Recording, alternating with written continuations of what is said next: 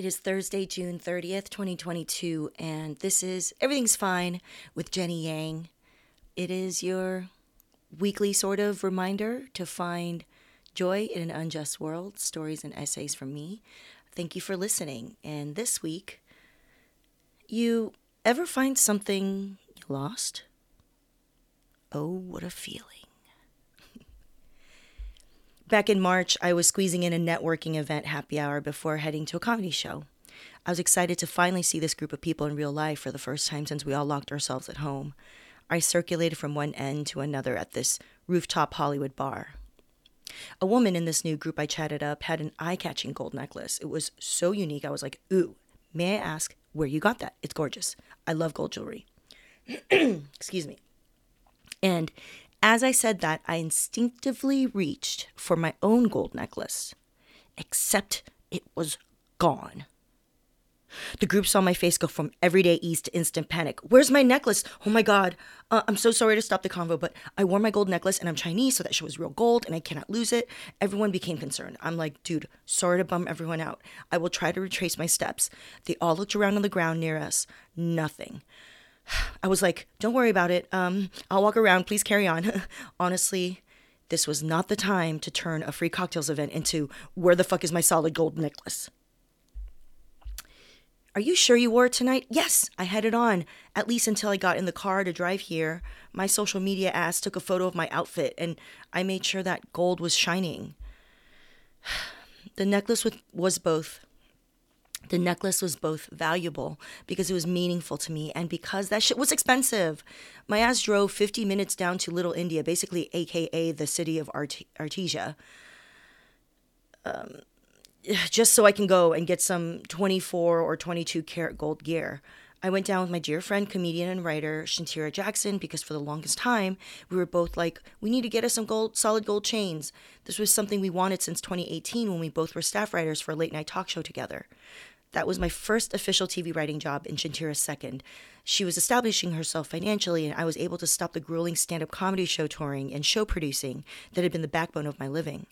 Being able to get that job and become friends through the experience was such a huge milestone for us. We vowed at that time that someday we will get enough bread to go and get ourselves a legit gold chain. And finally, during the pandemic, we made that a reality. Shantira was prepping her outfit to attend the Emmys for the first time as a nominee, and it felt right to mark to mark this other career mile. And it felt right to mark this other career milestone with the gold chain we had both wanted. So, off of a trusted South Indian friend's referral, we went to this smaller but highly reputable jewelry shop in Artesia and negotiated our way what is wrong with my mouth right now? You do know that I do this all in one take, and I do not edit. And negotiated our way to a couple of identical 22 karat gold chain necklaces. We commemorated that shit with a delicious meal and a full on photo shoot with our iPhones in the lush traffic medians in the center of the street. See picture here. That necklace meant a level up to us that we've always wanted and finally had. And we were both no longer newbies and well along into our careers as professional comedy humans back to this rooftop bar. I went into search mode and let the event organizers know that I was looking for my necklace in case they managed to find it after I left. As we walked around staring at the ground, I tried to numb out the self critical voices creeping in. Why did you not reinforce that soft ass gold clasp? You knew that necklace had a tendency to lose its grip on itself. Thousands of dollars down the drain. You've never bought anything that expensive before. What were you thinking? I hoped for a glimmer of anything as we retraced my steps. Nothing. I told my partner Corey that I had that I'm going to prepare myself for heartbreak. What are the chances that someone in this crowded place would see a necklace and give it to the staff in this building of two bars and a huge restaurant? You could get hundreds of dollars at a pawn shop for this. The chances were looking bleak. We took the elevator down while I tried not to think too much about the loss. And as we made our way out of the lobby, we passed by two front desk hosts a woman and a tall, dark haired uncle looking man in a black on black suit look. His earpiece made him look important and of the security staff species. I told them that I lost a necklace tonight and it's a long shot, but maybe you saw something? Even before I finished my sentence, in one continuous motion, the security guy's eyes snapped to alert. He said one second and made a beeline to the front of the building. Not even a minute later, he walked back to us with a little pile of gold chain nestled in the palm of his meaty baseball mitt hand. The moment I saw the necklace, I looked into his eyes and tears just started welling up. Why am I crying? How is this necklace right here? Thank you so much. Oh my God, how did you have it? He said we found it in the street and saved it up front at the valet. I was in complete shock. I was ready to mourn the loss of my necklace and I was kicking myself the whole way down to the first floor.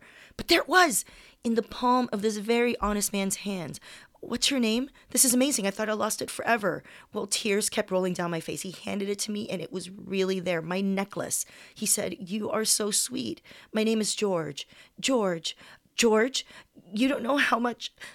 I said through choked tears. I couldn't finish my sentence. He said, this must have been so meaningful to me, to you.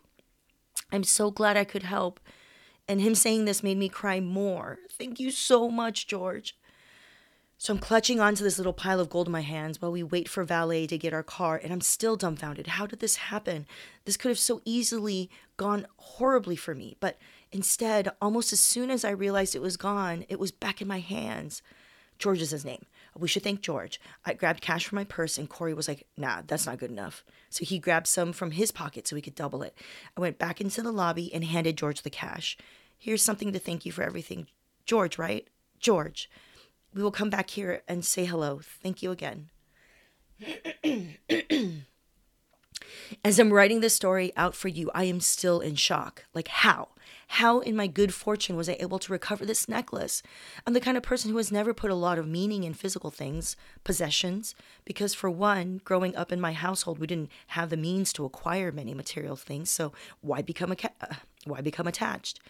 But this necklace was one of the few things I had that symbolized something special. For a moment, when I lost the necklace, I thought, that's why you don't get attached to things, Jenny, because they can be so easily lost or taken away from you but somehow this necklace came back to me. I texted my friend Fazia, who was still at the event, to let the organizers know that George was a champ and that they had found my necklace for me. She said, This is truly one of the absolute best stories ever of recovery. This is a beautiful sign. I told her that I totally teared up when he handed it to me, to which she replied, There are good people in this world. You are not alone and there is protection for you, and someone is watching over you. The moment I read those words, I thought about my dad and started to ugly sob. The grief over dad's death in November feels more like a distant hum now rather than a hard drumbeat, but the tender heart still comes out in strange times. I thought about all the times, even before my dad died, where I had been helped and protected when things could have gone so wrong in my life. And Fazia has an ability to reach right into your soul with her words, and damn it, she got me. I've learned my lesson. I thank the protection I've been given every single day, and I'll need to insure my gold necklace and fix that damn clasp. No more tempting fate and relying on better angels. My tired pandemic heart can't handle the stress. Thank you so much for listening. If you like this, please share and subscribe and tell a friend or two about it. I hope I can share these stories with you to make you feel something and hopefully make you feel connected to whatever you might be feeling. You know, life. Okay, bye.